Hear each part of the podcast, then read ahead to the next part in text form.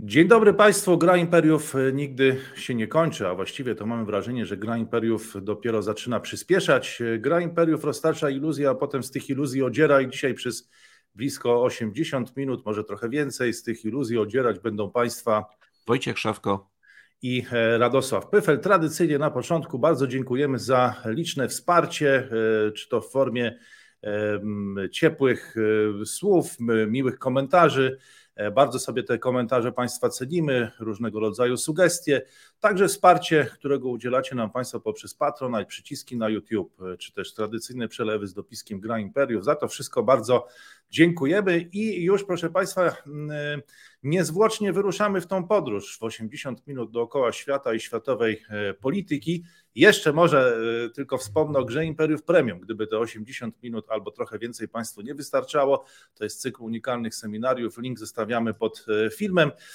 No ale już może ruszmy w tą podróż w 80 minut dookoła świata i światowej globalnej polityki. Na co pan zwrócił uwagę, panie Wojciechu, w ostatnim e, tygodniu? E, mam swoje typy, myślę, że, e, że chyba zwrócił pan uwagę na, na, na wiele tych samych rzeczy, na które wszyscy zwróciliśmy uwagę, ale no jestem ciekaw pańskiej odpowiedzi. Co pana tak zaciekawiło w ostatnim tygodniu? Znaczy wyjątkowo ciekawy jest rozwój na pewno sytuacji w Izraelu, bo tam się dzieje bardzo, bardzo dużo. Zresztą tam się zawsze dzieje dużo właściwie do nas styku Izrael-Palestyna, ale również w polityce wewnętrznej. Akurat możemy być wdzięczni rządowi Netanyahu, ponieważ on nam dostarcza więcej tematów niż jesteśmy w stanie zagospodarować nawet przez 300 minut tygodniowo. E, to jest na pewno jedna rzecz. E, o pokoju w Jemenie nie będziemy chyba w tej chwili mówić, bo e, dopiero wtedy, kiedy zostanie podpisane porozumienie, to wtedy już będziemy znali jego ostateczną treść. Projekty są już wszystkim znane, więc to w zasadzie nic ciekawego i nowego tam już nie powiemy.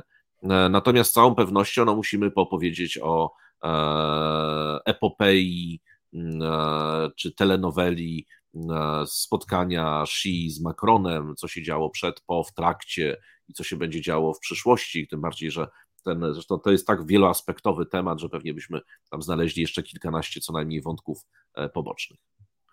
E, no właśnie, tutaj mniej więcej takiego typu się spodziewałem, że wspomni Pan o tej wizycie Emmanuela Macrona i Ursuli von der Leyen w Pekinie, bo tutaj zaszło wiele niezwykle interesujących i znaczących, e, wiele interesujących rzeczy się wydarzyło i wiele znaczących deklaracji padło po tej wizycie, więc o tym też e, chciałbym powiedzieć. No a drugi temat, który chciałbym zaproponować jest e, tematem może trochę zaskakującym, ale to wizyta Luli da Silva w Pekinie. On przyjechał zaraz po Macronie. Brazylię i Chiny łączy, łączą ścisłe relacje chociażby w ramach BRICS, a Lulu da Silva również ogłasza się jako potencjalny mediator w konflikcie ukraińskim, bo też chce być mediatorem. Mamy casting na E, na mediatorów. No i same Chiny trochę ustawiają się w tej e, pozycji. E, zdaje się, że i Recep Erdogan, no on właściwie to nawet można powiedzieć, że w taki sposób czasami mu się udaje tym mediatorem w niektórych kwestiach być. No i także Lulu da Silva zgłosił akces do tej, do tej roli, więc to jest może taki temat rzadko poruszany, też z racji tego, co się dzieje w świecie, rzadko wychodzimy poza Eurazję, ale dzisiaj może jest okazja, czy właściwie ta wizyta Lulu da Silva w Pekinie jest okazją, żeby, żeby trochę poza tą Eurazję wyjść. E, no dobrze, to może zacznijmy od tej, e, od tej wizyty Emmanuela Macrona e, w Pekinie. Głównie mówi się o nim, bo wydaje się, że jednak on przyćmił Ursulę von der Leyen. Ta wizyta miała zaprzeczyć znaczy miała pokazać jedność, solidarność całego kontynentu europejskiego i dlatego Emmanuel Macron zaprosił Ursulę von der Leyen, ale właściwie mam wrażenie, że stało się zupełnie inaczej że Emmanuel Macron skradł show, tak mi się zdaje, że to raczej chyba był taki scenariusz chiński, czy też Chińczycy troszkę reżyserowali ten film, w którym w głównej właśnie roli, jako główną gwiazdę obsadzili Emmanuela Macrona, chociaż usiedli przy tym okrągłym stole e, z Xi, to jest też taki chiński zwyczaj, że on siedzi naprzeciwko drzwi E, to jest najbardziej honorowe miejsce, ale po boku usiedli ci przywódcy europejscy Ursula von der Leyen i Emmanuel Macron. No ale potem w tym filmie takie odnosiłem wrażenie, już główną rolę e, odgrywał prezydent e, Francji. No i jak wygląda świat po tej wizycie? Jak pan to postrzega? Czy zaszły jakieś wielkie zmiany? Czy to może była taka no, wizyta, jakich wiele standardowa, że trochę, jak to zawsze w Chinach, trochę czerwonych dywanów, trochę zagrała orkiestra, No ale tak na dobrą sprawę świat jest cały czas taki sam, czy jednak mamy do czynienia z dużymi zmianami w tej grze imperiów i dzisiaj ta rozgrywka wygląda trochę inaczej? Oczywiście się wydaje, że ta rozgrywka wygląda w tej chwili jednak znacznie inaczej. Zastanawialiśmy się zresztą, e, co tak naprawdę może e, zrobić Xi przy okazji mm, e, no, różnych kwestii, prawda? Kwestii oczywiście współpracy gospodarczej, sprawa, spraw wewnętrznych chińskich, sprawy Tajwanu, prawda? Czyli jakie elementy swojej własnej polityki wewnętrznej i międzynarodowej będzie rozgrywał przy pomocy tej delegacji. No przede wszystkim, jak się okazuje, Macrona. I zastanawialiśmy się również nad tym, czy E, ta wizyta będzie miała jakiś wpływ na no, pola bitewne Ukrainy, prawda? Czyli czy w jaki sposób Xi odegra, czy będzie próbował po tej wizycie odegrać rolę osoby, która doprowadzi do tego pokoju. No i jak się okazuje, jak najbardziej tak, tylko w sposób taki, jakiego żeśmy się nie spodziewali. To znaczy, po pierwsze, e, to, co na pewno, to, co na pewno zrobił Xi, to mm, e, mm, zmienił E, architekturę bezpieczeństwa, ale architekturę bezpieczeństwa europejskiego. Ponieważ to nie Macron przekonał Xi do tego, żeby Xi zaangażował się w rozwiązanie tego konfliktu, czyli żeby zadzwonił do Putina, zadzwonił do Zeleńskiego jeszcze raz, e, próbował ich pogodzić, nacisnął na Putina. On zrobił zupełnie coś innego, czyli w ciągu tych kilku godzin przypomniał prawdopodobnie Macronowi, że przecież pochodzi z dumnego narodu, który wydał z siebie Napoleona Bonaparte, a przecież e, e, po niewątpliwych sukcesach reformy emerytalnej e, Macron potrzebuje jeszcze jakichś kolejnych sukcesów, tym razem w dziedzinie międzynarodowej. I tak naprawdę zrobił to, czego się chyba nikt nie spodziewał specjalnie, chociaż historia uczy, że to wcale nie jest niemożliwe, czyli wbił taki bardzo poważny klin w jedność euroatlantycką ta wypowiedź dla polityków... Ale zaskoczyło to pana? Nie spodziewał się pan tego? Nie spodziewałem się, że Francuzi to zrobią w tej chwili. Znaczy, że znaczy, chociaż wszystkie przesłanki niestety wskazywały, że mogliby to zrobić, ale że mogą być aż tak e, nierozumni, to nie sądziłem. Znaczy Macron, jeżeli... No, zaczynało się od tej wspólnej e, wizyty z Ursulą von der Leyen, że to będzie super jedność i super... Tak, że to właśnie będzie wizyta europejska. Się okazało, że jest to wizyta francuska.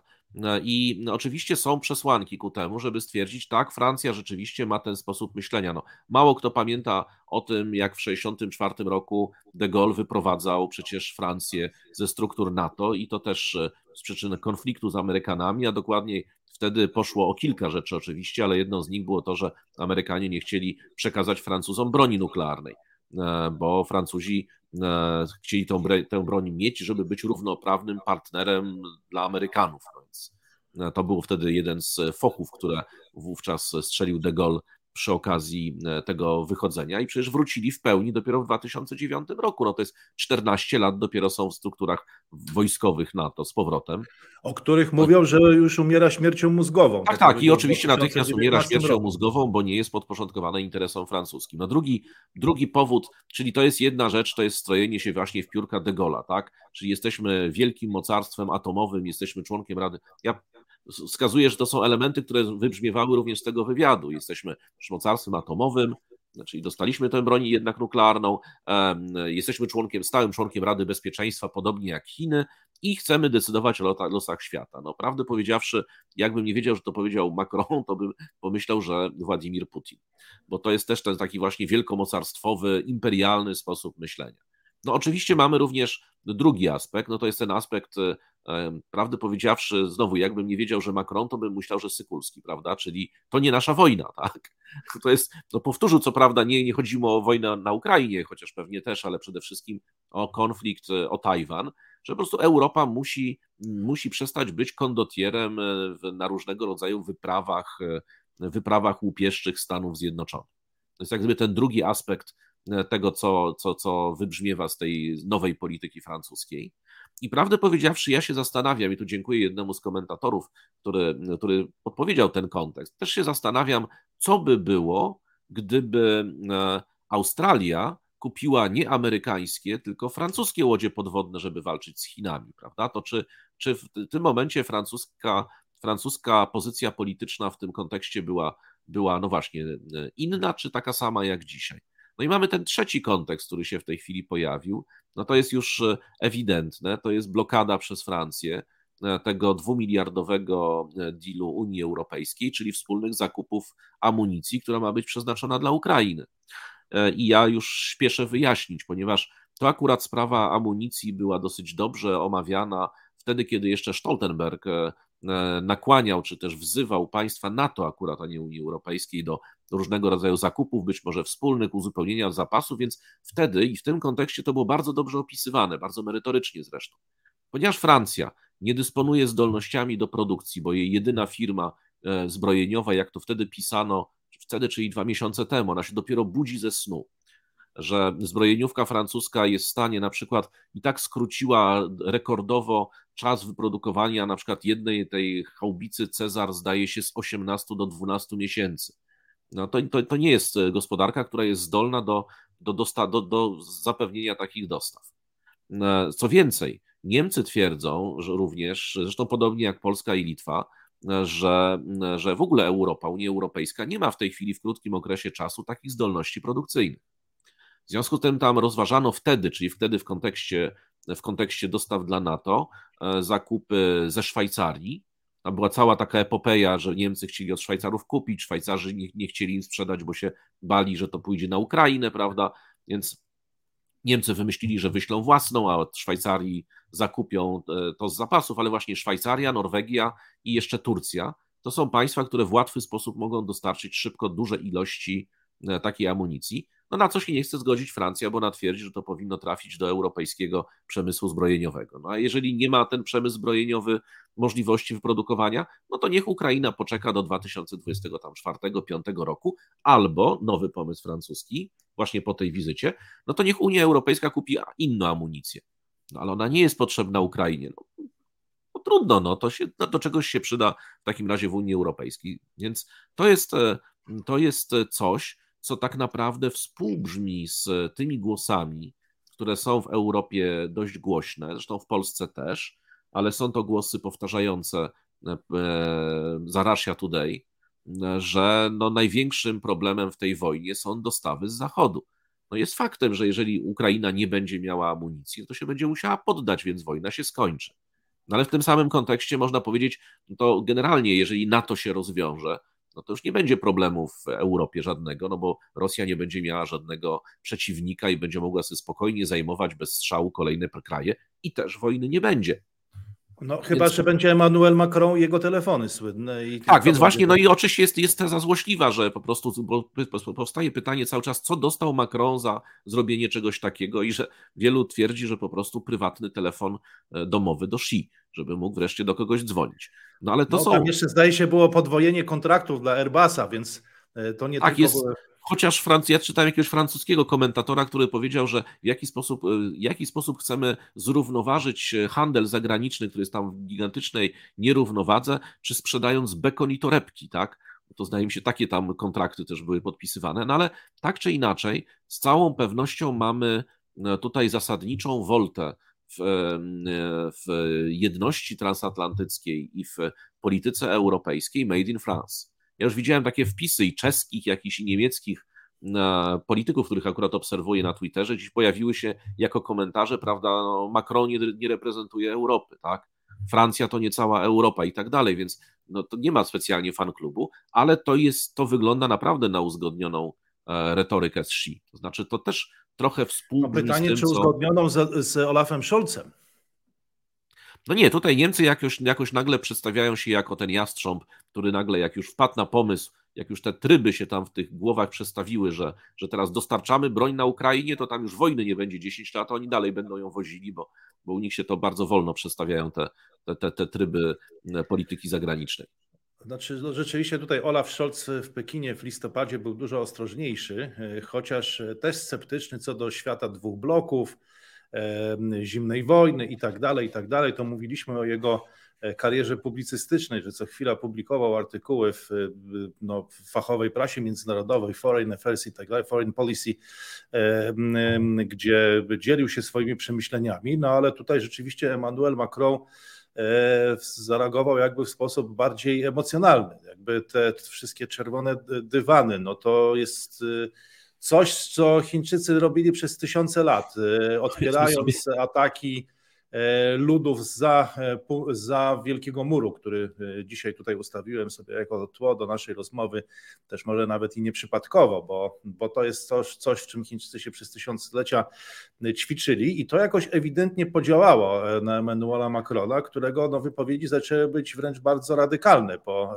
po zakończeniu tej wizyty. Nie wiemy, czym tam został poczęstowany, co mu się tak spodobało, ale ale no, tu rzeczywiście muszę się z panem zgodzić, że obudziliśmy się w innym świecie troszkę, tak? Czy to chyba jakiś rodzaj psychoterapii musiał być, tym bardziej, że próbuję sobie wyobrazić ten czerwony dywan przed Macronem, jakby poszedł, nie wiem, do 14 dzielnicy, prawda, czy gdzieś tam sobie poszedł, na, nawet na plac Concord, jakby wyszedł w odpowiedniej godzinie. To jestem ciekaw, jakby go Paryż przywitał. I obawiam się, że mielibyśmy, powtór- to byłaby jakaś, e, można byłoby wersję nędzników 2.0 e, napisać, bo te płonące barykady w Paryżu, ten lud, prawda, który, który śpiewa wśród tych płonących barykad Marsyliankę, no to 1830 rok, jeden do jednego. No i później taki Macron wyjeżdża i ktoś mu chce rękę podać. No w kraju mu nikt nie chce ręki podać, no to podają mu w Chinach. No tak jest, właśnie na to zwróciłem, na to zwróciłem uwagę, że trochę może na zasadzie e, kontrastu w kraju miliony ludzi e, na ulicach, protesty przeciwko podniesieniu tego wieku emerytalnego z 62 do 64 lat no jakoś nie idzie, a po prostu w Chinach e, czerwone e, dywany, salwy honorowe, bankiety, e, nawet parada przystojnych Chinek ubranych w uniformy. No to też chyba specjalnie dla Emmanuela Macrona wizyta na Uniwersytecie Sun Yat-sena, gdzie, no, gdzie studiowałem swego czasu, Zhongshan University, Zhongshan, da się tam Emmanuel Macron przyjmowany jako gwiazda roka, lekceważona i troszkę odstawiona na boczny tor Ursula von der Leyen, która e, gdzieś tam e, odprawia się w terminalu paszportowym, w ogóle na lotnisku, przewodnicząca Komisji Europejskiej, no i z pompą przyjmowany prezydent Francji, który, tak jak pan powiedział, no jednak wracając do Paryża, może sobie przypomnieć te obrazki Paryża XIX-wiecznego i tych barykad, które często w tym mieście wtedy stawiały, więc ta wizyta rzeczywiście mogła tutaj E, rozmasować, e, zrelaksować, rozmasować ego, ale też zrelaksować skołatane nerwy e, prezydenta Republiki. Zwróciłem uwagę na to rozdzielenie między Ursulą von der Leyen a Emmanuelem Macronem i przyznam szczerze, że mm, zabrakło mi jakiejś tutaj reakcji. Wydaje mi się, że skoro Emmanuel Macron powiedział, że lecę razem tam z Ursulą von der Leyen, to w czasie tej wizyty mógłby może powiedzieć, że nie chcę, żebyśmy byli rozdzielani, nie wiem, bądźmy, nie wiem, występujmy razem i tak dalej, ale szybko popłynął w ten świat e, no, tych pięknych bankietów, czerwonych dywanów i tak dalej. E, przy czym jeśli chodzi o tą kwestię Ukrainy, to zdaje się, że e, Tutaj Xi Jinping zadeklarował, że zadzwoni jednak. To jest ulubione może zajęcie Manuela Macrona w ostatnich miesiącach, ale to Ursula von der Leyen stwierdziła że Xi taką deklarację złożył, tylko nie powiedział kiedy, ale że zadzwoni nie, do Kijowa. Może zadzwoni... może zadzwoni i powie, no, no i widzisz, i nie masz, i nie masz amunicji. No, tak? no może to będzie taki telefon, nie wiadomo. E, no ale powiedział, że tak, że zadzwoni. Spodziewałem się, że szczerze mówiąc troszkę mnie to zaskoczyło, że, e, że, e, no, że, że Europejczycy mm, wydawało mi się, że będą, że wsi bardziej będzie o nich zabiegał. Tutaj się te role bardzo odwróciły. To Europejczycy zabiegali o Xi Jinpinga, no szczególnie Emmanuel Macron. E, I to było pewnego rodzaju zaskoczeniem. Chociaż muszę panu powiedzieć, że dla mnie osobiście zaskoczeniem e, ten, te, te deklaracje Emmanuela Macrona też nie do końca są, bo raz, że Chińczycy no mają tą strategię rozdzielania czy wbijania klina w świecie transatlantyckim i to jest ich strategia, czyli rozdzielenie nie tylko Francji, ale też i Niemiec i w ogóle Unii Europejskiej, czy poszczególnych tych najważniejszych krajów Unii Europejskiej i Stanów Zjednoczonych. Więc to wiadomo było, że taka strategia będzie próbowała, próbowana być realizowana. Natomiast Emmanuel Macron wielokrotnie zapowiadał też, y, że po pierwsze, no, ta wojna jest mu nie na rękę, że on ponosi koszt tego. E, kwestia AUKUS, o której wspomniał e, Pan, czy jeden z e, osób komentujących Pańskie materiały, że mm, no, Francuzi poczuli się, znaczy tak, że oni mają być w tym zjednoczonym kolektywnym Zachodzie, ale kontrakty, no to nawet już te podpisane, powiedzmy, że są, że są ich pozbawiani. E, to po pierwsze. Po drugie, wojna, no umówmy się, że to jest duży koszt jednak dla tego przemysłu zachodnioeuropejskiego, czyli no francuskiego, ale też nie tylko, nie tylko francuskiego, to jednak Europa Zachodnia ponosi ten koszt w dużej mierze, a w zachodnioeuropejczycy troszkę inaczej patrzą na region, na Ukrainę i na te wszystkie kwestie, o czym się nieraz przekonujemy i nieraz w Grze Imperiów o tym mówiliśmy. No i po trzecie, też wydaje mi się, że tu jest ta kwestia, którą byśmy chyba nie na poważnie wzięli, bo nas ona praktycznie w ogóle nie dotyczy, ale wspomnieliśmy tydzień temu o niej w Grze Imperiów, czyli Inflation E, Reduction Act, czyli, e, czyli ustawa, która e, pozwala amerykańskiej administracji dotować przemysł, który znajduje się na terenie Stanów Zjednoczonych w kwestii oczywiście tej zielonej energii i tych nowych technologii. No i Emmanuel Macron nawet postawił ultimatum w jesienią zeszłego roku, no musicie coś z tym zrobić, bo jak nie, no to zablokujemy was tam w Komisji Europejskiej, podejmiemy różnego rodzaju działania, no ale zdaje się nic takiego nie nastąpiło, więc ja osobiście trochę dziwię się Amerykanom, bo tutaj E, w, oczywiście wszyscy śmieją się w Polsce, e, śmieją się, że to jest, że to ego zdecydowało, że to Emmanuel Macron się tam napił jakiegoś starożytnego chińskiego szampana na tym czerwonym dywanie i to ta, ta, jego ego zostało tak poechtane, albo że on w ogóle zdradził ten świat atlantycki. E, I tak piszą też media amerykańskie, bo czy, część mediów francuskich też, ale media amerykańskie głównie. Natomiast wydaje mi się, że w tej rozgrywce imperiów tutaj były też pewne powody, że Francja po prostu zobaczyła tak, no z, z kontraktu, z kontraktu na e, okręty atomowe, okręty atomowe, podwodne okręty atomowe zostaliśmy wyrzuceni, zostaliśmy pozbawieni tego kontraktu. Jeśli chodzi o konkurencyjność, no to tutaj jest dotowanie przemysłu amerykańskiego w ramach tego IRA. E, I do tego jeszcze koszty wojenne, które nas jakby doganiają. No i, i to chyba spowodowało, że, że, że te wszystkie zabiegi Xi i te, e, te czerwone dywany, które tutaj były rozwijane przed Emmanuelem Macronem, że to trafiło na bardzo podatny grunt. No i stało się to, co się stało, więc dzisiaj jesteśmy troszkę w innej, e, w innej sytuacji. Tylko, że trzeba, jeszcze warto tylko do tego dodać, że tutaj a propos tej racjonalizowania ich decyzji. To jest wszystko prawda i rzeczywiście Stany Zjednoczone z jednej strony no, odeszły już całkowicie od obietnic Bidena otwarcia rynku amerykańskiego właśnie dla Europy, właśnie w celu utrwalania tych więzi, więzi e, transatlantyckich, czyli takie to, to, to maga trumpowskie dalej funkcjonuje tylko w wersji light e, u Bidena.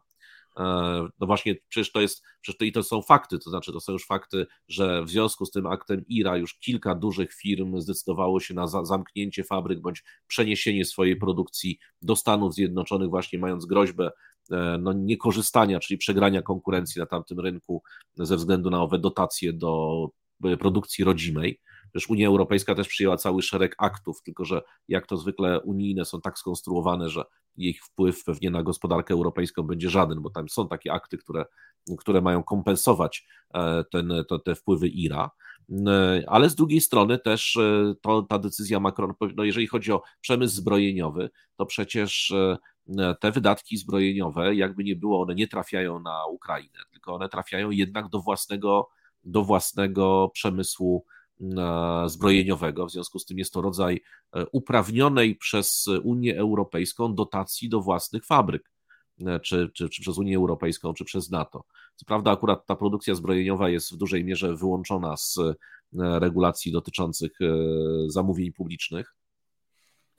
I to w, w całkiem nawet sporym, w sporej części, ale tak czy inaczej, to też nakręca koniunkturę i daje miejsca pracy, tylko być może w innym miejscu niż, niż do tej pory. E, to jedna rzecz. A druga rzecz no to jest kwestia jednak samych Stanów Zjednoczonych, że to, ta decyzja Macrona no, to jest młyn na wodę Trumpa. Czyli jeżeli chce pomóc Trumpowi w wygraniu wyborów, no to właśnie pomógł mu znacząco.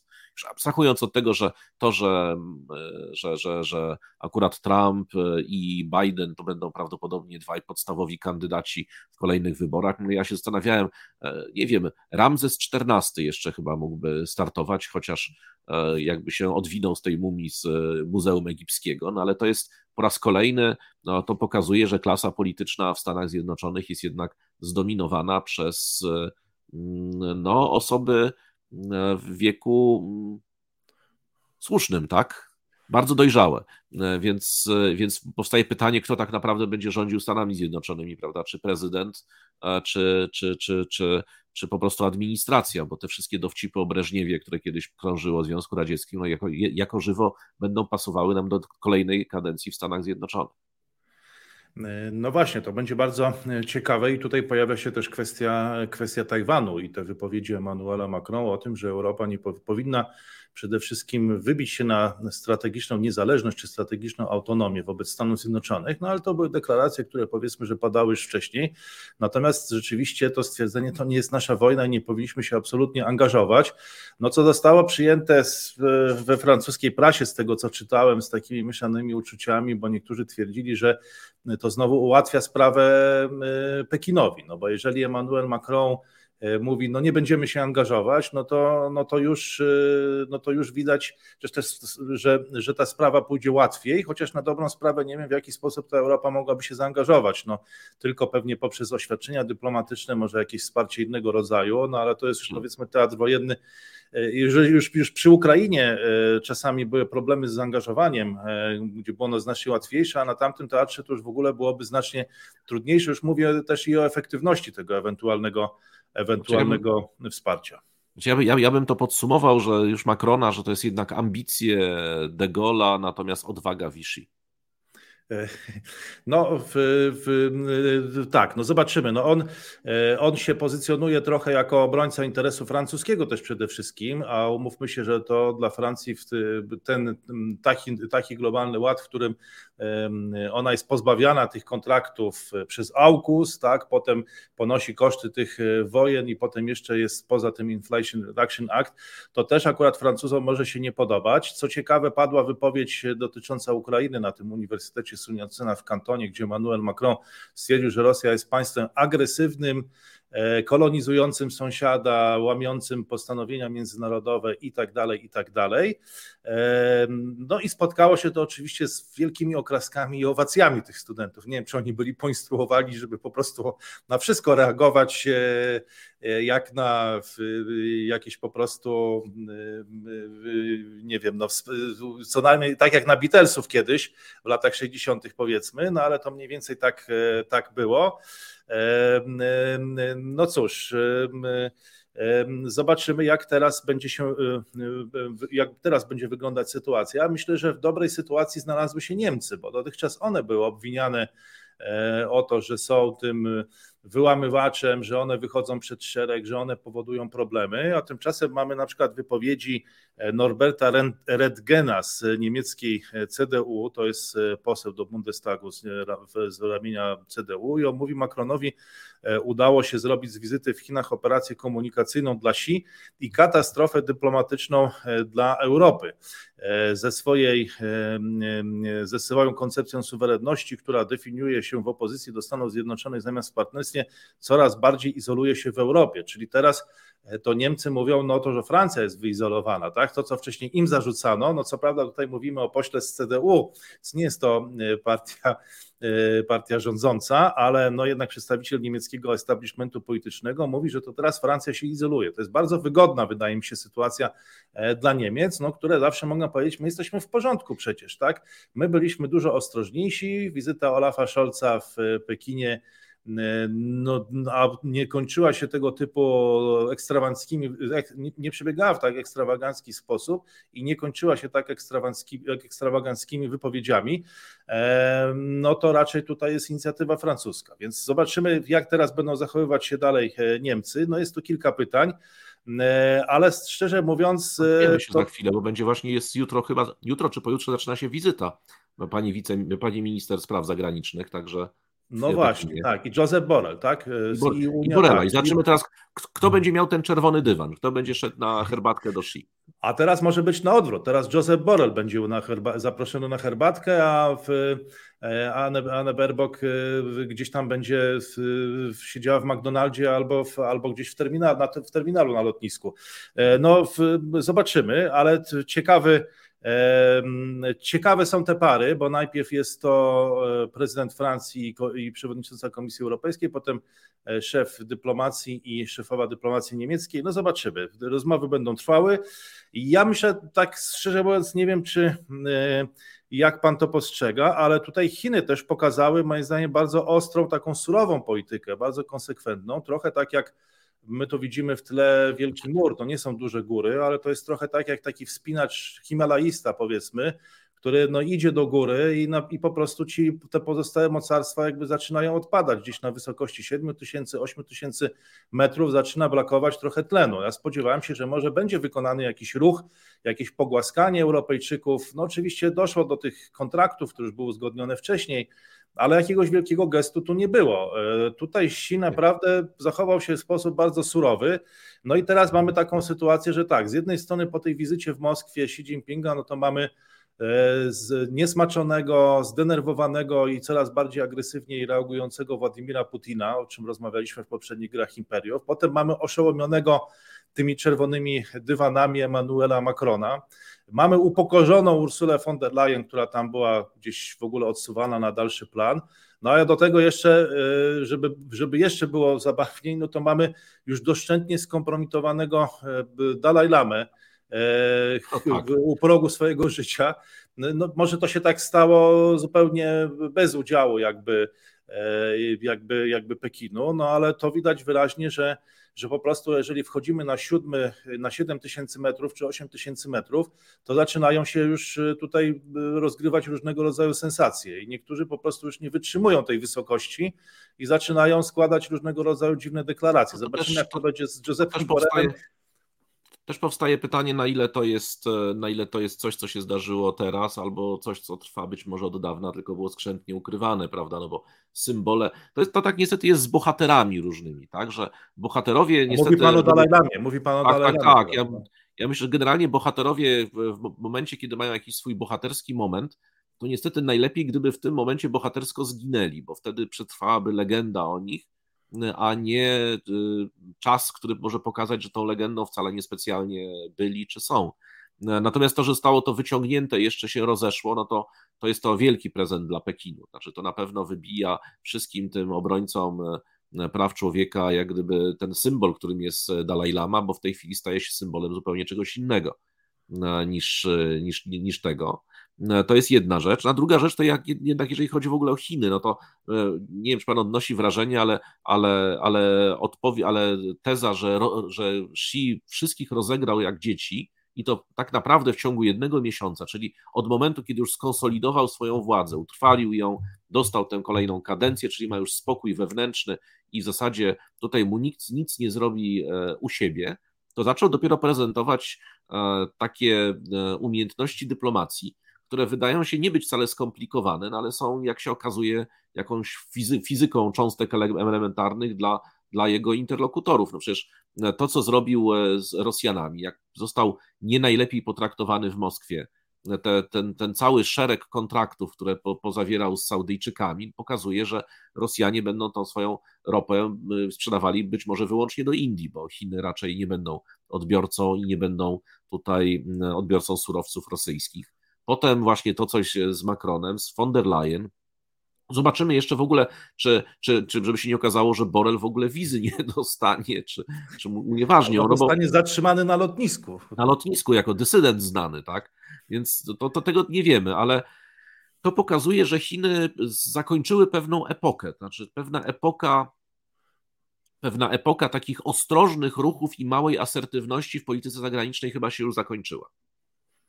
Tym bardziej, że no ja bym jeszcze dodał, to jest tylko jako ciekawostka, bo to nie ma co tego rozwijać, bo, bo na razie tam się nic nie wydarzyło, no ale jeżeli mamy taką sytuację, w której e, dosłownie w tym samym tygodniu e, minister spraw wewnętrznych e, Indii jedzie na terytorium, no jakby nie było terytorium w tej chwili Indii. I to w sprawie i to w sprawie takiego programu rozwoju regionalnego, tam jest taki plan dofinansowania małych wiosek, infrastruktury i tak dalej, do e, Arunachal Pradesh na północnym wschodzie Indii.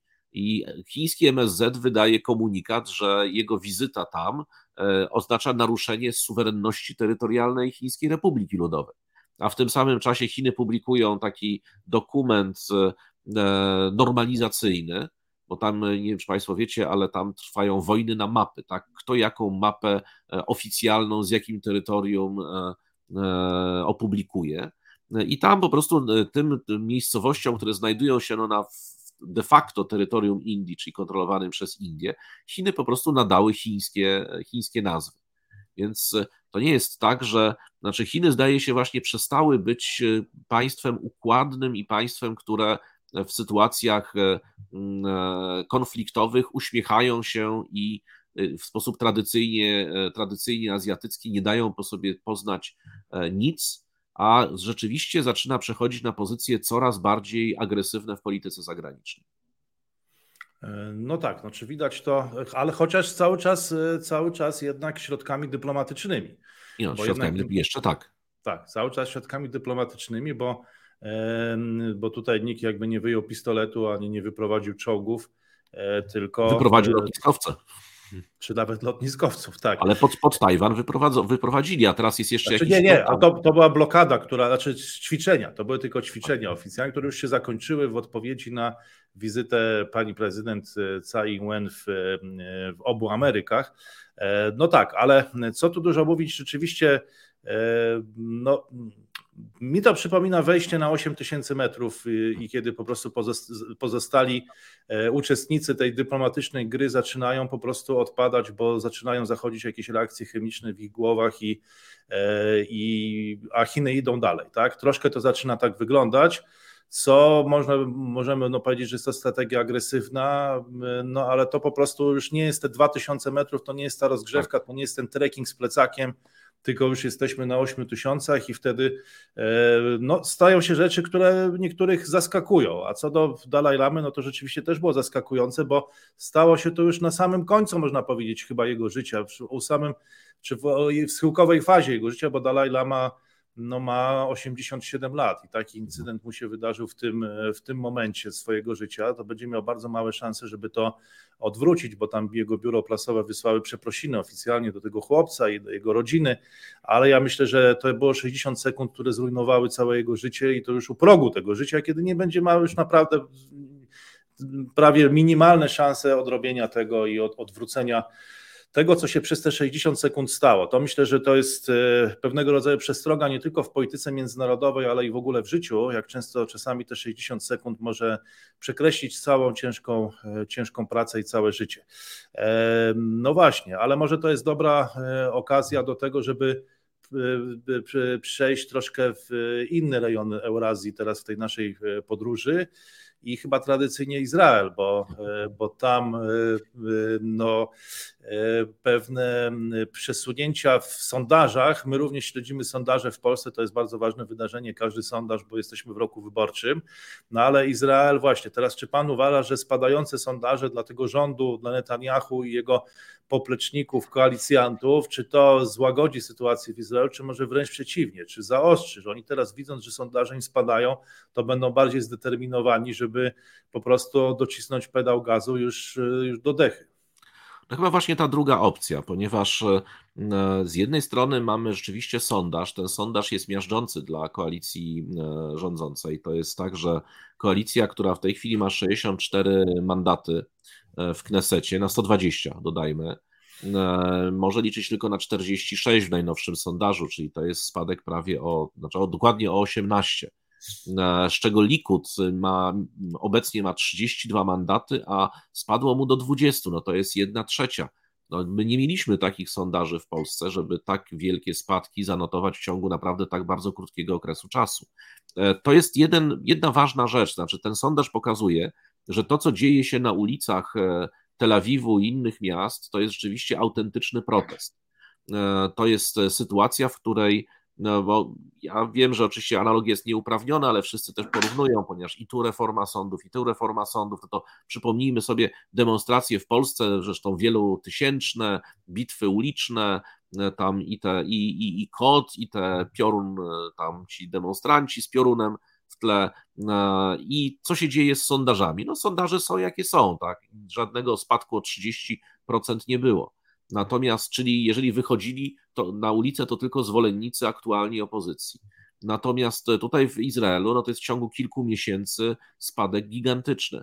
Co więcej. A, ale, a, przepraszam, a czy nie spodziewa się pan, że to jest efekt tego, że jednak no, w tych niektórych krajach no, zbudowano już cały system algorytmów, e, wsparcia, że zabetonowano to poparcie, no a tego jednak Netanyahu i jego koalicjanci w ogóle nie zdążyli zrobić, bo od razu już się spotkali z e, tymi. Nie, mi się, się, wydaje, że, mi się wydaje, że to jest zupełnie coś innego, że jednak Likud, e, to już jeszcze, jeszcze tylko do, dokończę jeszcze ten, ten, o tym sondażu jedną rzecz. Znaczy, warto wiedzieć, że w tej chwili koalicja ta opozycyjna może liczyć na 74 głosy, na 120, czyli gdyby doszło teraz do wyborów, to mielibyśmy najbardziej stabilny chyba w historii e, rząd, w, znaczy historii najnowszej przynajmniej rząd w Izraelu. Tym bardziej, że ta e, partia Benego Gansa, prawda, czyli tego generała Benego Gansa, no to ona e, prawie podwoiła swoje wyniki, prawda, na 29 głosów, czyli on się jednak okazał tym głosem rozsądków e, w całym tym, w całym tym chaosie, który panuje w Izraelu.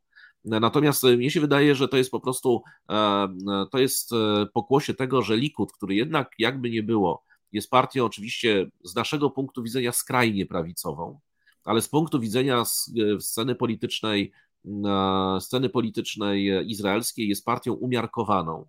Związał się z partiami, które w Polsce nie mają odpowiedników, bo to są partie religijne, które chcą e, wprowadzać na przykład prawa religijne e, i zresztą próbują wprowadzać prawa religijne i swoje naprawdę dosyć no, egzotyczne, delikatnie mówiąc, rozwiązania w kraju, który jednak jest przyzwyczajony chociażby do świeckości państwa. No jeżeli tam już wprowadzono na przykład zakaz, e, znaczy możliwość rewidowania osób, które wchodzą do szpitala w czasie paschy, żeby nie mogły przenieść dla żadnej osoby niekoszernego jedzenia. No, a jeżeli ktoś jest niewierzący, prawda, czy, czy jest, nie, no, nie, nie, nie przestrzega zasad e, tory i albo je po prostu niekoszerne, albo jest Arabem czy chrześcijaninem, nie ma znaczenia, nie wolno mu jeść w tym momencie i można co więcej rewidować takie osoby i wszystkie osoby, które wchodzą do szpitala. No to są takie rzeczy, które się po prostu w głowie nie mieszczą e, standardowemu, liberalno-demokratycznemu, a nawet umiarkowanie e, religijnemu społeczeństwu.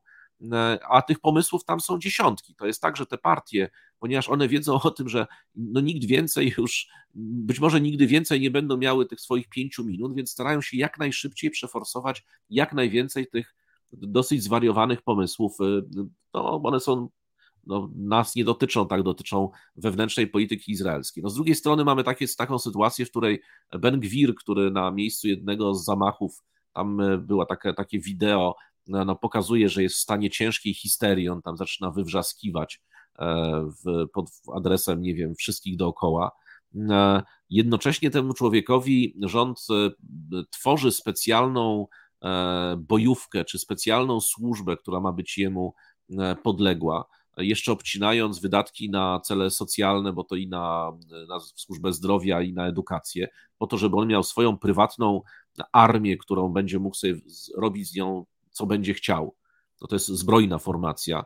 Prawdopodobnie będzie używał do pacyfikacji demonstracji oraz pacyfikacji Palestyńczyków. To jeszcze to jest chyba nie do końca zdecydowane. Zresztą będzie robił co chciał, no bo to będzie jego e, służba, bo ma taki kaprys, bo inaczej wyjdzie z koalicji i, te, i ten cały rząd, jak widać, no, gdyby upadł, to już na pewno do władzy e, nie wróci. A z trzeciej strony jeszcze e, on planuje rzekomo takiego pana, który jest znanym zresztą e, wojskowym izraelskim, bo to jest ten, który wprowadził, e, wprowadził taką doktrynę i on uczył tego swoich podwładnych. Zobaczysz, nie, uśmiechnij się, zastrzel, ciesz się życiem, tak? To miało być, to miał być sposób podejścia do Palestyńczyków, tak? Czyli uśmiechaj się, zabij, a potem się ciesz życiem. Czyli znajdowanie u, u, jak gdyby radości w, mordo, w codziennym mordowaniu Palestyńczyków. No jeżeli, no ja mówię, u nas nie ma w ogóle odpowiednika takich partii, nawet najbardziej skrajne elementy po, systemu pozaparlamentarnego, czyli ludzi, których określamy mianem jakichś ekstremistów w Polsce, e, już prawie na granicy działalności terrorystycznej, to są umiarkowane gołąbki w porównaniu z tym, co właśnie w tej chwili rządzi w Izraelu. Więc E, ludzie zobaczyli i właśnie dlatego ten Likud najbardziej obrywa, ponieważ no, Likud jednak miał to skrzydło e, umiarkowane, my byśmy powiedzieli centroprawicowe, które w tej chwili no, ucieka od tego Likudu jak najdalej. Więc to jest jak gdyby jeden element, ten wewnętrzny, ale mamy też zewnętrzny, bardzo, bardzo ciekawy. Otóż e, ponieważ e, wiadomo, no, nie wiem czy Państwo wiecie, ale jeżeli prześledzicie historię najnowszą Izraela, szczególnie działalność Benjamina Netanyahu, to on, ponieważ on, no wiadomo, że jeżeli przestanie być premierem, to jednak nie uniknie licznych zarzutów karnych, w związku z tym dla niego to jest być albo nie być. Już i tak uchwalono dwie ustawy, które powodują, że nawet jakby go tam, że, że jest nieodwoływalny w związku z tym, e, z oskarżeniami kryminalnymi, jest nieodwoływalny w związku też z e, konfliktem interesów, e, czyli że jest oskarżonym, a jednocześnie nadzoruje tych, którzy oskarżają. W związku z tym, no to jest, to już tak, takie dwie uchwały, znaczy ustawy przez Kneset przeszły, ale tak czy inaczej, on broniąc się już raz kiedyś przed upadkiem rządu, swojego poprzedniego rządu, zrobił dokładnie to samo co ostatnio, czyli wtedy wysłał policję, która wtargnęła do meczetu Al-Aqsa. Pamiętajmy, że meczet Al-Aqsa jest najświętszym miejscem w islamie, jednym z trzech najświętszych meczetów, bodaj chyba nie, nie, nie uznawanym w tej chwili za jak gdyby naj, najświętszy i najbardziej kluczowy. Wysłał policję, która tam po prostu weszła z butami, zaczęła strzelać z amunicji tej, e, co prawda na szczęście jeszcze tej gumowej, a nie, a nie ostrej, z jakichś tam granatów ogłuszających, gazy łzawiące, było wszystko. I wtedy po tym Hamas rozpoczął ostrzał Izraela i mieliśmy wielką wojnę w gazie. Więc teraz dokładnie zrobiono to samo, czyli ci tam ci policjanci weszli jeszcze w czasie Ramadanu, który jest e, świętym miesiącem muzułmańskim, do meczetu Al-Aqsa, jeszcze na dodatek do środka i jeszcze, i jeszcze naj, najciekawsze są takie słynne sceny, o których zresztą opozycja izraelska mówi, że one najbardziej e, zaszkodziły Izraelowi. Chyba od bardzo, bardzo wielu lat to tych policjantów, którzy tam oburącz walą tych ludzi leżących, jakiś tam jeden za lufę trzyma ten karabin i okłada tym karabinem, prawda, no bo pałki mu było za mało. No to są zdjęcia przecież, znaczy pewnie gdyby wiedzieli, że, że, że, że są nagrywani, to by najpierw zastrzelili tego, który nagrywa, no ale zostali jednak nagrani. I to są sceny, które miały wywołać wojnę. To znaczy to, że Hamas zacznie ostrzał, wtedy Netanyahu powie, no może są problemy wewnętrzne, może mój rząd, prawda, zmierza równią pochyłą ku, ku minimalnemu poparciu, no ale musimy się zjednoczyć, bo wróg u granic. I to już on raz to zrobił, próbował zrobić znowu. Ten ostrzał był minimalny, natomiast z tego ostrzału co wynika? Ponieważ jednocześnie poleciały rakiety z gazy, z terytorium Libanu i z terytorium Syrii. Co prawda, wszystko to były jakieś takie autentyczne samoróbki, bo widać było później resztki tego. No to tam gdzieś w samochód uderzyła taka rakieta. Będę nie wiem, czy ten kierowca, żeby dostać ubezpieczenie, musiał, nie wiem, jechać do Hamasu po oświadczenie. No nie wiem, w każdym razie tak czy inaczej z trzech krajów jednocześnie, czyli coś, co było, wydawało się trudne do zrobienia, bo te organizacje palestyńskie czy propalestyńskie, one mogą nie lubić Izraela, ale jeszcze bardziej nie lubią się nawzajem i wcale nie realizują jednego wspólnego interesu. A teraz się okazało, że potrafią to koordynować. I moim zdaniem specjalnie właśnie w tym celu też no z jednej strony przyjechał szef Quds i RGC e, irański do Damaszku.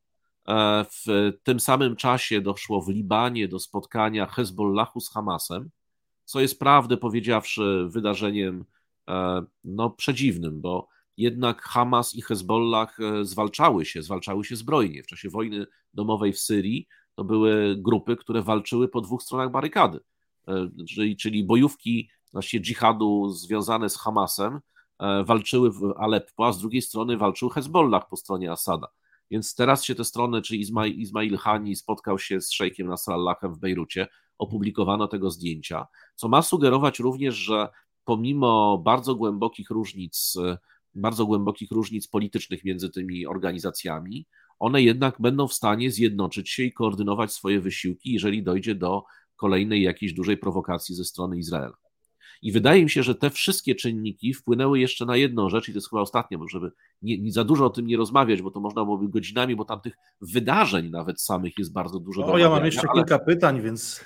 Okej, okay, ale jeszcze jedna, jeszcze jedna rzecz ciekawa, w związku z tym rząd izraelski, żeby właśnie, bo dlaczego, bo skąd biorą się te napięcia wokół meczetu Al-Aqsa? No w tej chwili muzułmanie zwykle pozostają na modlitwę wieczorną i na poranną, na, do, do której zresztą, na które nie próbują ich izraelscy żołnierze nie wpuścić do tego meczetu.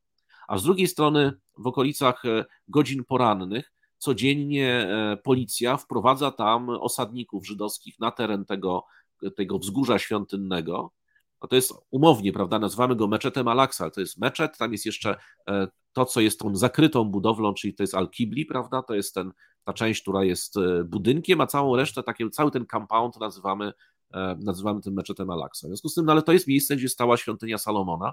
W związku z tym Żydzi tam przychodzą przy, e, przeprowadzać swoje prawda, modlitwy, rytuały i tak dalej. I policja izraelska codziennie wyrzuca tych Palestyńczyków, żeby Żydzi mogli wejść, czy to jest wycieczka, czy to, jest, czy to są osoby, które tam się chcą pomodlić. No a później, jak Żydzi wychodzą, to Palestyńczycy mogą wejść, ale potem są znowu wyrzucani. Więc oczywiście to powoduje ciągłe starcia, przemoc, prawda? Ci, ci tam muzułmanie się barykadują w samym meczecie albo modlą się przed meczetem, ta policja ich tam zaczyna pałować i mamy nakręcającą się spiralę przemocy. No ale teraz jest ostatnie 10 dni Ramadanu. Ostatnie 10 dni Ramadanu to jest ten okres, kiedy, kiedy, e, kiedy Archanioł Gabriel zwiastował Koran Mahometowi, prorokowi. A w związku z tym to są najświętsze jak gdyby noce i dni Ramadanu. To jest dobry uczynek, w tej chwili liczy się tyle jak ten sam uczynek e, czyniony przez 83 lata. Prawda? Więc to jest taki najświętszy moment, najświętszy moment najświętszego święta, tak? Jeszcze w najświętszym meczecie. Więc tutaj każda, każda prowokacja, każde wejście policji izraelskiej, każda desakracja tego, tego meczetu, to jest, może się skończyć wojną już taką na dużą skalę, nawet na całym Bliskim Wschodzie. Tym bardziej, że już wiemy z sygnałów na przykład ze Zjednoczonych Emiratów Arabskich, że pod znakiem zapytania stoi kontynuowanie w ogóle tej umowy Abraham-Akord właśnie w związku z tymi działaniami rządu Netanyahu, więc to już jest sprawa poważna. I rząd zdecydował się w tej chwili na to, żeby przez te 10 ostatnich dni wprowadził zakaz wejścia na teren, na teren meczetu Al-Aqsa dla Żydów. To jest, to jest coś, czego się nikt nie spodziewał, bo to jest rzeczywiście no, próba jednak zapobieżenia tej dalszej eskalacji. Tym bardziej, że też pamiętajmy, że ci Żydzi, którzy wchodzą z tamtej strony, to nie są osoby ugodowe, to są bardzo często, są całe organizacje skrajnej właśnie prawicy, które na przykład próbowały, no teraz przez całą, teraz był taki cały zestaw incydentów w czasie Paschy, prawda, w czasie Wielkiej Nocy, e, próbowały tam wnosić zwierzęta, to znaczy albo baranki, albo jagniątka takie małe, żeby je tam po prostu zarżnąć, prawda, żeby dokonać tej rytualnej ofiary. No to wiadomo, że to jest desakracja meczetu do kwadratu. To wiadomo, że właśnie i, i to są, izraelska policja no, wychwytywała ich z tymi zwierzętami na szczęście, zatrzymywała, aresztowała, czy aresztowała i puszczała.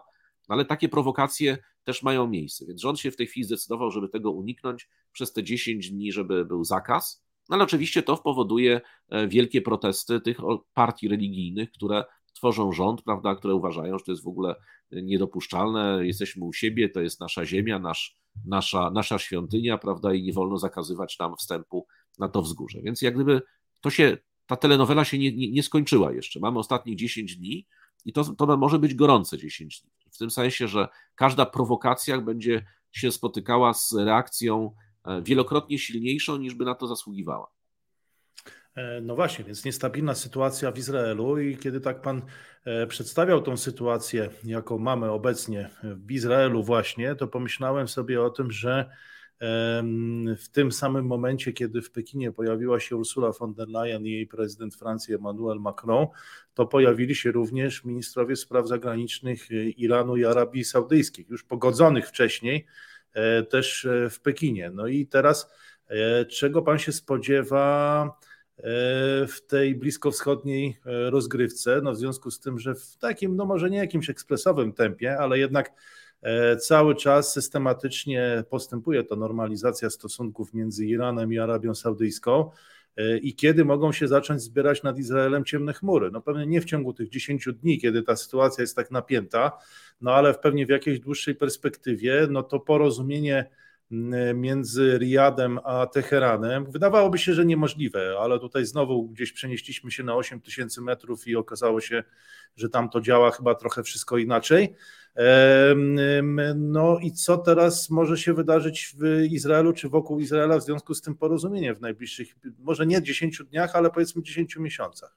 Znaczy to się właśnie może dziać w ciągu tygodni bardziej, a nie, a nie, a nie miesięcy. 10 ponieważ... tygodni. Czy pan jest o 10 tygodni, nie 10 znaczy, miesięcy? Ja powiem, że ja nie, nie spodziewałem się w ogóle takiego tempa normalizacji, ponieważ e, te właśnie wizyty, czy wizyty właśnie wspólne ministrów spraw zagranicznych, czy teraz wizyta, wizyty wzajemne minister spraw zagranicznych będzie w, będzie w Teheran, znaczy irański w Riyadzie, e, saudyjski w Teheranie. to ma oznaczać, że teraz, czyli w okolicach właśnie Eid ul-Fitr, czyli pod koniec Ramadanu, już będą otwierane ambasady i konsulaty. W związku z tym to poszło bardzo szybko. To jest jedna rzecz. Druga rzecz, no w międzyczasie mieliśmy cały zestaw wycieczkowy do Sany, czyli zarówno delegacja z Omanu, jak i z Arabii Saudyjskiej była w Sanie, czyli spotkała się z towym Jemenem Północnym, prawda, czy tym Jemenem Huti. I no, rezultaty są też bardzo ważne, ponieważ porozumienie, które wynegocjowano, ono nie mówi nie tylko o zawieszeniu broni, odblokowaniu portów w Hodejdzie, odblokowaniu również komunikacji lotniczej, ale na przykład mówi o tym, że Saudyjczycy wypłacą e, pensje urzędnikom e, i żołnierzom, tym, którzy są po drugiej stronie, prawda, czyli są po stronie Huti że zostaną wypłacone odszkodowania wojenne, więc to są bardzo daleko posunięte deklaracje, prawdę powiedziawszy, dużo bardziej niż się chyba tego e, spodziewano. Co prawda, Huti się bardzo burzy, oburzyli na te na różne wypowiedzi ambasadora saudyjskiego, który próbował się tam przedstawiać jako, jako strona rozjemcza, a nie jako strona konfliktu. No, jest to strona konfliktu ale z drugiej strony też e, rozpoczęły się w ubiegłym tygodniu nagle wycofywanie również wojsk Zjednoczonych Emiratów Arabskich z, z Jemenu. Także to się rzeczywiście dzieje. E, mieliśmy też wizytę, wizytę czy rozmowy e, saudyjsko, saudyjsko-azerbejdżańskie w sprawie ewentualnego no, łagodzenia napięć na linii Teheran, Teheran-Baku. Czyli taki, i ostatnia rzecz, jak gdyby ostatnia sensacja jest taka, że oto w tej chwili prowadzone są rozmowy, które mają doprowadzić do e, przyjęcia ponownego e, Syrii, czyli klienta Iranu w tej chwili, no bo Syria jest państwem e, mocno niesamodzielnym, no ma dwóch sponsorów, Rosję i Iran, które pamiętajmy też mocno, mocno rywalizują na swoim, na, na tym terytorium Syrii. To, tam powiedzmy wielkiej miłości między tymi stronami nie ma. E, więc, e, więc w tej chwili ma być tak, że, że Syria ma zostać przyjęta ponownie do Ligi Państw Arabskich, czy do Ligi Arabskiej, jak to się w tej chwili nazywa. Tam jedynym, który ma, zdaje się, obiekcje właśnie są nie Saudyjczycy, tylko Katar. Pamiętajmy, Katar jest jednym z głównych sponsorów dżihadu na świecie. E, I tutaj Katar również jest jednym z największych sponsorów wszystkich tych organizacji, które w północnej Syrii walczą za Sadem. No jeżeli Katar by zakręcił kurek, to prawdę powiedziawszy, tamci no właśnie, no mogliby przekazać swoją amunicję Ukrainie, tak? Pewnie wystarczyło na parę lat wojny, bo tam dostawali rzeczywiście wielkie ilości. No ale już tak nie żartując, to jest, to się wszystko to dzieje w ciągu tak naprawdę zaledwie kilku tygodni.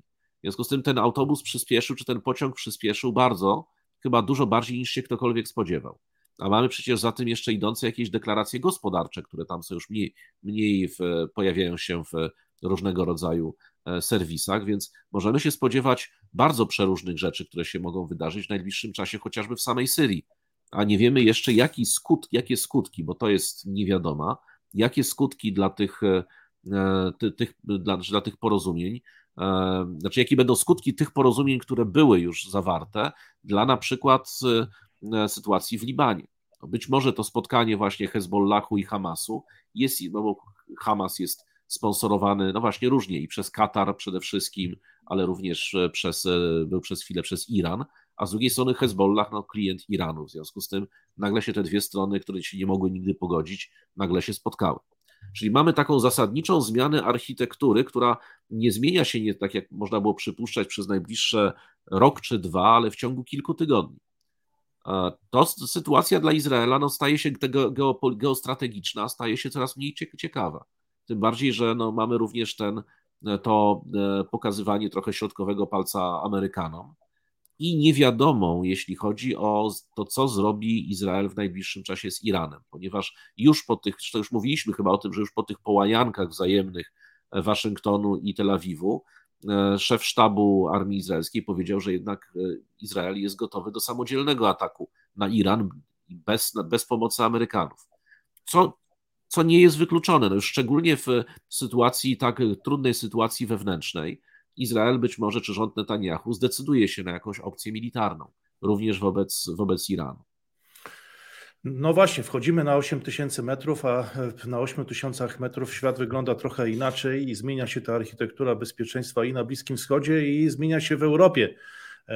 O czym powiedzieliśmy na początku naszej rozmowy, e, wchodzimy na 8 tysięcy metrów, a do Pekinu wciąż przybywają kolejni e, przywódcy. I teraz e, nie wiem, czy to będziemy teraz na 5 tysiącach metrów, czy jednak nadal na tych 8 tysiącach, ale atmosfera może będzie troszkę luźniejsza, bo pojawił się tam prezydent Brazylii, Lulu.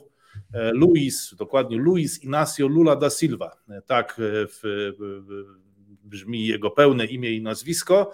E, który rozpoczął wizytę w Chinach, no ale tutaj też mamy do czynienia z takim hard geopolitical stuff, możemy powiedzieć, z takim, niech nas nie zmyli to, że, że skoro Brazylia, to, to tutaj będziemy dyskutować tylko o eksporcie wołowiny, soi i tam różnego innego rodzaju produktach e, rolno-spożywczych, których rzeczywiście Brazylia dużo eksportuje do, e, do Chin, ale no, rzeczywiście głównie, głównym tematem był handel i jest handel w czasie tej wizyty, ale także geopolityka, w tym wojna na Ukrainie. O tym przynajmniej informowali brazylijscy urzędnicy.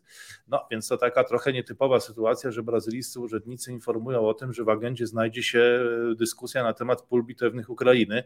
No to pokazuje, jak bardzo już ten świat wygląda inaczej, może niż się spodziewaliśmy tego jeszcze rok y, czy półtora roku temu. E, w każdym razie sam Lula wielokrotnie wyrażał chęć bycia mediatorem w tym, e, w tym konflikcie mówiąc o tym, że Brazylia może wnieść nadzwyczajny wkład, wkład w zakończenie tej wojny.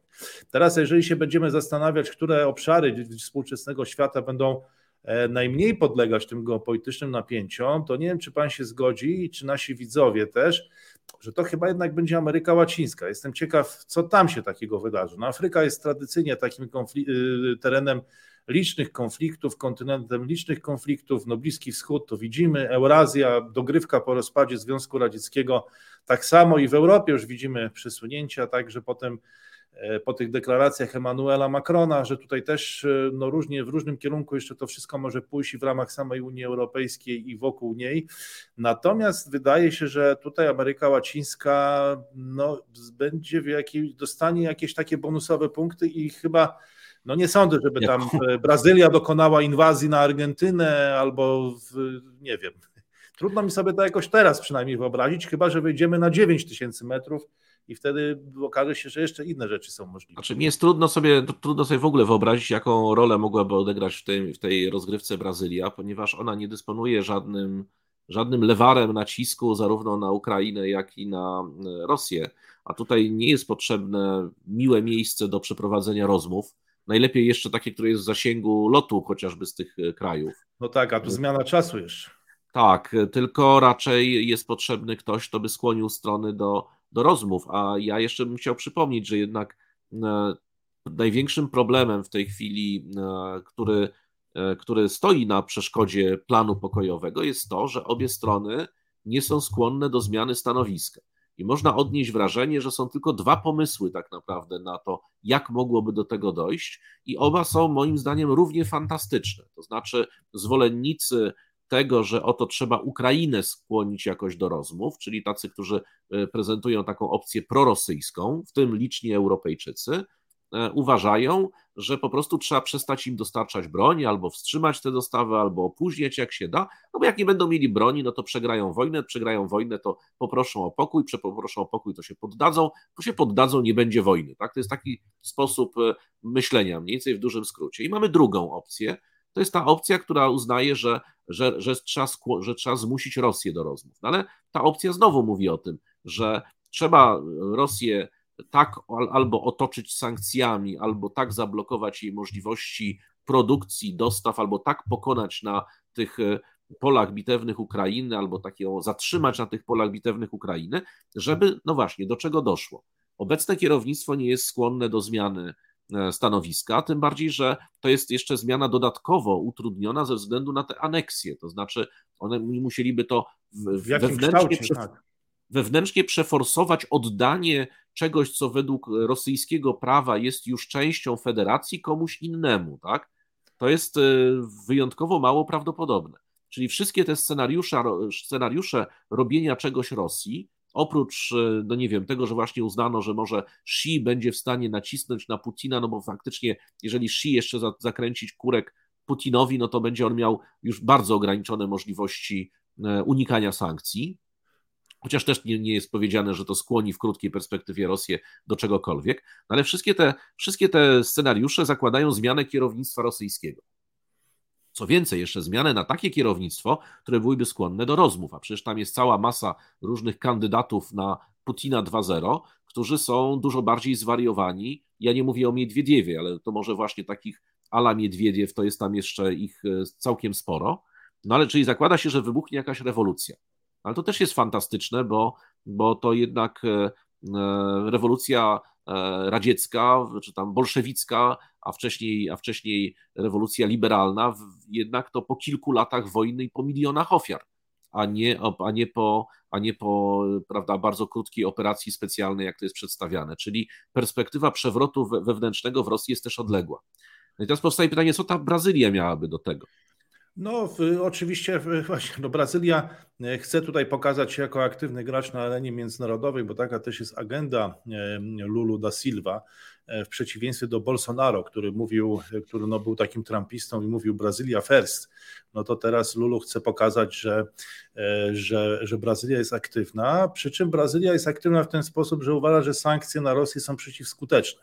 Wydaje mi się, że gdyby jednak kawałek po kawałku tak jak to bywa e, w, w, dyplomacji metodą salami, no jednak Brazylia na przykład przyłączyłaby się do sankcji, no to ileś tam tej kukurydzy, tej soi, e, nie wiem, co tam jest eksportowane do Rosji, bo tego akurat nie śledziłem w roczniku jakimś statystycznym ani w Google, ale podejrzewam, że, e, że no w jakiś sposób to byłoby, mogłoby być jednak dotkliwe. Natomiast Lulu się tutaj temu sprzeciwia i uważa, że Zachód robi nie robi wystarczająco dużo e, dla pokoju. Jego zdaniem e, Chiny tutaj są postrzegane jako niezwykle ważny kraj, który może prowadzić poważniejszą dyskusję na temat pokoju także z USA. To ja, jest ja jego stanowisko. Ja mam pewną tezę, choć to jest to, to oczywiście jest to teza prześmiewcza, to znaczy taka, że no ponieważ no mieliśmy taki sygnał, że Argentyna zaczęła blokować możliwość przyznawania wiz Rosjanom, prawda, tam utrudnienia, deportacje i tak dalej, E, I wiadomo, że złośliwi mówią, że to przede wszystkim dlatego, ponieważ znaczna mniejszość niemiecka wzięła sobie tą denazyfikację do serca. Przecież wiemy, że emigracja po II wojnie światowej właśnie z Niemiec faszystowskich trafiała do Argentyny. No to może no tam już są ich wnuki, a nawet kilku takich widziałem w, no tak, więc, więc może w miejscowościach może w Argentynie tam. Tak, więc może, może, może Brazylia po prostu chce w ten sposób się przysłużyć, że, że jakby co to udzieli azylu politycznego wszystkim tym, którzy będą tam z tej Rosji uciekali, prawda? I to jest e, chyba jedyny, jedyna rzecz, którą mogłaby tutaj wnieść. E, no właśnie, no zobaczymy, e, zobaczymy, jak te rozmowy w Pekinie w takim razie się potoczą i czy, teraz Lulu da Silva nie wyciągnie jakiegoś asa z rękawa i nas nie zaskoczy i okaże się, że jakimś lewarem jednak dysponuje i coś może innego zrobić niż przyznawanie wiz uciekinierom.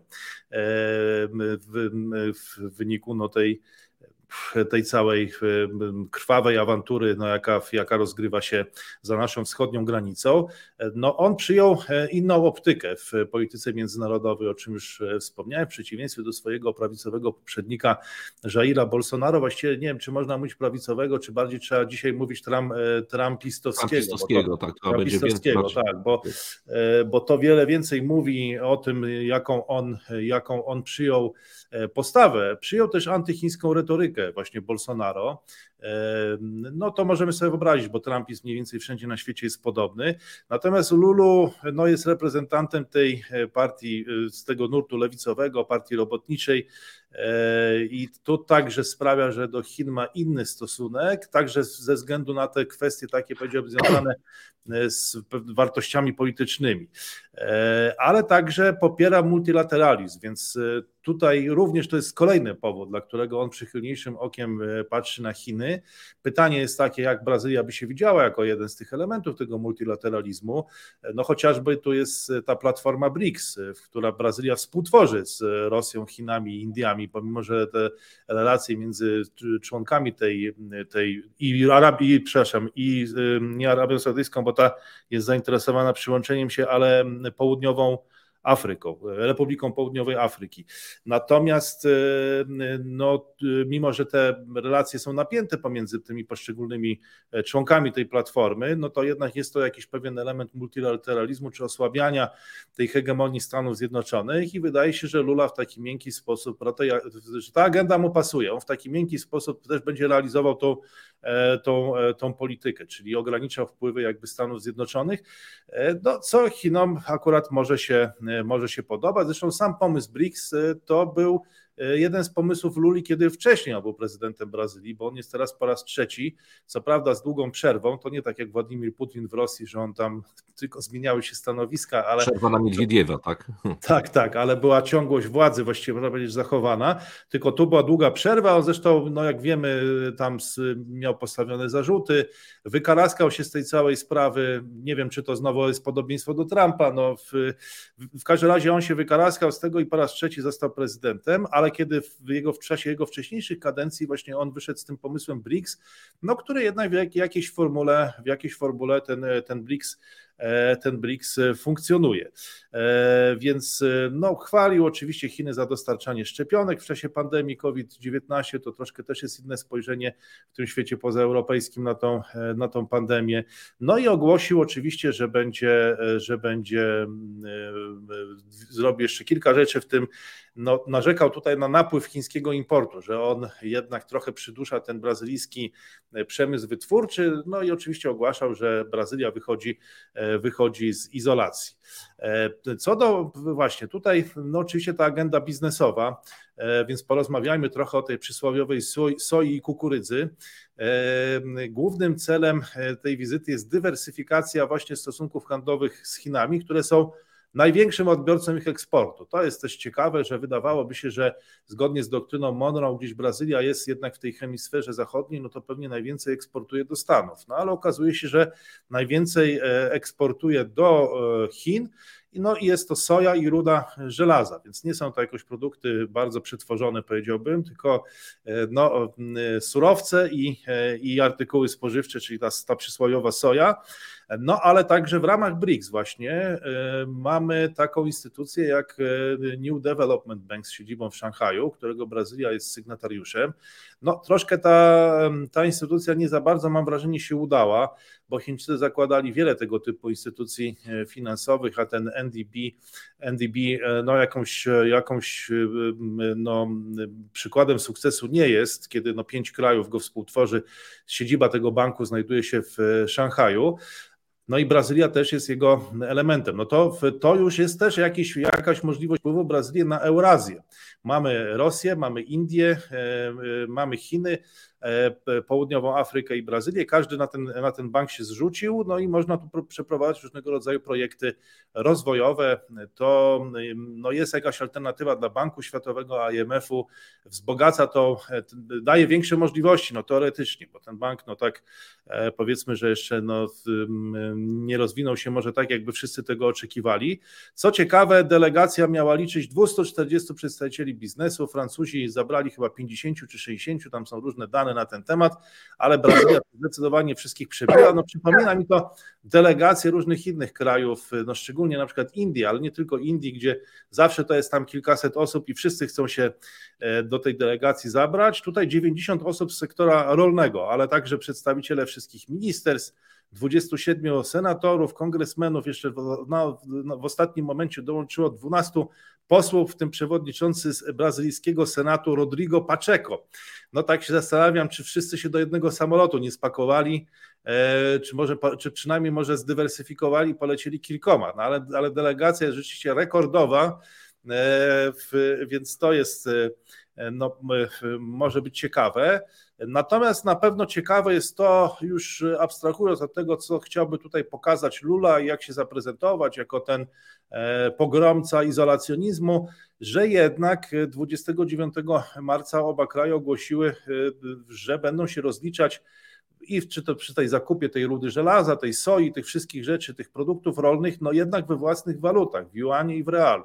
I to jest, wydaje mi się, że jednak bardzo znaczący geopolityczny ruch na tej szachownicy, że z jednej strony no, mamy tą ostrą dyplomację, czyli to, to wspinanie się na 8 tysięcy metrów i jeszcze przyspieszanie, a tu jest taka, taka działalność, e, takie działanie, powiedziałbym, oskrzydlające trochę, że z drugiej strony wchodzi Brazylia, no jednak też nie mała gospodarka e, światowa, bo jest Brazylia jednak G20 i tutaj znowu ten dolar zostaje e, jakby podminowany. I to jest coś, co będziemy e, no, pewnie obserwować w czasie tej wizyty Luli w Pekinie i w Szanghaju, bo on przyleciał do Szanghaju, jedzie do Pekinu. No i, i spodziewam się, że że takich ruchów możemy mieć więcej, nie tylko w przypadku, w przypadku Brazylii. I to jest znowu ta subtelna rozgrywka, którą prowadzą Chiny i na Bliskim Wschodzie, gdzie pogodziły Arabię Saudyjską i Iran, a teraz tak leciutko, leciutko przyciągają Brazylię. I pewnie za chwilę może, może kolejne, e, kolejne kraje. No i ten proces obserwujemy. Znaczy na pewno, na pewno tutaj to, co jest wartościową rzeczą, znaczy wartościową w sensie rzeczywiście wnosi na jakąś nową jakość w relacjach Chin, czy właśnie czy z Brazylią, czy z Arabią Saudyjską, to to są właśnie te decyzje o, e, o odejściu od dolara ponieważ to zmniejsza zasadniczo popyt dolara w ogóle na rynkach, na, na dolara na rynkach światowych. I, I, to chyba jest e, tym element właśnie tej długofalowej strategii Chin, żeby w konsekwencji w ciągu tych kilku lat doprowadzić do tego, że główne potęgi gospodarcze świata poza Stanami Zjednoczonymi i poza Europą e, jednak będą rozliczały się czy w walutach własnych, czy stworzą być może na, no właśnie na bazie BRICS-u jakąś jednostkę rozliczeniową, prawda? Taki Europa coś... może się rozliczać w euro też, tak? No tak, ale, ale, ale, chodzi o, ale chodzi w każdym razie o, o rozliczenia wzajemne, że jednak zwykle ten dolar gdzieś tam pojawia nam się jako ta waluta rezerwowa, prawda, i rozliczeniowa, więc żeby odchodzić od, od dolara jako waluty rezerwowej i rozliczeniowej na rzecz albo własnych walut narodowych, albo stworzenia jakiegoś odpowiednika, nie wiem, czy EKI dawnego, czy SDR-u, e, IMF-u, po to, żeby jednak e, wyzwolić się również e, nie tylko z, no, z tej dominacji oczywiście dolara, ale również z tego całego modelu sankcji, bo przecież Stany Zjednoczone tym jednym z najsilniejszych e, atutów sankcyjnych jest jednak możliwość zablokowania się czy utrudnienia rozliczeń międzynarodowych właśnie w dolarach. No tak, no nie wiem, czy Emmanuel Macron już się wypowiedział w tej sprawie, ale w, jak, jaką miałby tutaj na ten temat y, opinię. Natomiast faktycznie y, widzimy proces może mało spektakularny, ale bardzo znaczący. To znaczy Chiny zwiększają swoje obroty handlowe z poszczególnymi krajami, kiedy te obroty handlowe osiągają już bardzo wysoki poziom. Tak jest też przecież z Rosją, y, z innymi krajami no to wtedy y, y, pada propozycja po prostu przejścia na rozliczenia we własnych walutach i tak się stało w przypadku Brazylii, gdzie Chiny już od 14 lat, tu może nie wiem, czy to jest zaskakujące, w sumie osobiście myślałem, że do niedawna, ale to już od 14 lat Chiny są głównym partnerem handlowym Brazylii, czyli Chiny są numerem jeden, jeśli chodzi o wymianę handlową dla Brazylii, no to z partnerem numer jeden łatwiej e, przychodzi nam podjęcie takiej decyzji. E, handel wzrósł wzrósł o 8% w zeszłym roku, zresztą Zresztą no, znowu nie wiem, czy to będzie szokujące, ale już chyba nic nie przebije tych szokujących wydarzeń, o których rozmawialiśmy wcześniej. Tak wiele ich było w naszej dzisiejszej rozmowie, ale Bank Światowy oficjalnie mówi o tym, że będzie wzrost gospodarczy na świecie w tym roku około 3%, z czego około połowę to Chiny i Indie. E, czyli właściwie wracamy do świata z 1792 czy 1994 roku, kiedy na dworze w Pekinie pojawił się Lord e, e, McCartney, i zaproponował Chinom w, imieniu króla brytyjskiego no, podział jakiegoś świata, czy jakoś, jakieś wspólne funkcjonowanie. E, nowy, nowy globalny ład, co Chiny wówczas odrzuciły, co się Chinom no, to, to nie popłaciło, ale wracamy do świata, w którym połowa właściwie światowej gospodarki kiedyś stanowiła połowę światowego PKB nominalnego Chiny i Indie. No teraz mają odpowiadać za połowę wzrostu, e, no ale to już jest e, dosyć istotna, istotna informacja. Tutaj, e, tutaj te relacje handlowe między Brazylią i Chinami osiągnęły rekordowy poziom 172 miliardów dolarów. E, no i teraz tak, e, może dobra, jeszcze tylko wspomnijmy o tym, że, że, Chiny, że Brazylia jest największym dostawcą właśnie soi, kurczaka i cukru do Chin. Inne produkty eksportowe to kukurydza, wołowina, ruda żelaza i tak dalej. Ale co ważne, Chiny są też największym inwestorem w Brazylii, bo 13,6% wszystkich w ogóle chińskich inwestycji to całkiem jednak sporo, bo Chiny dużo inwestują w Eurazji, chociażby w Afryce, ale 13, ponad 13% tych wszystkich bezpośrednich inwestycji zagranicznych Chin to jest Brazylia i to są projekty no, sieci energetycznej, wydobycia ropy. E, no więc to moim zdaniem przyspieszy integrację taką, znaczy może nie integrację, to za mocne słowo, ale no ale przechodzenie właśnie na te wspólne rozliczenia i to może być ciekawy model również dla innych krajów, dla innych krajów.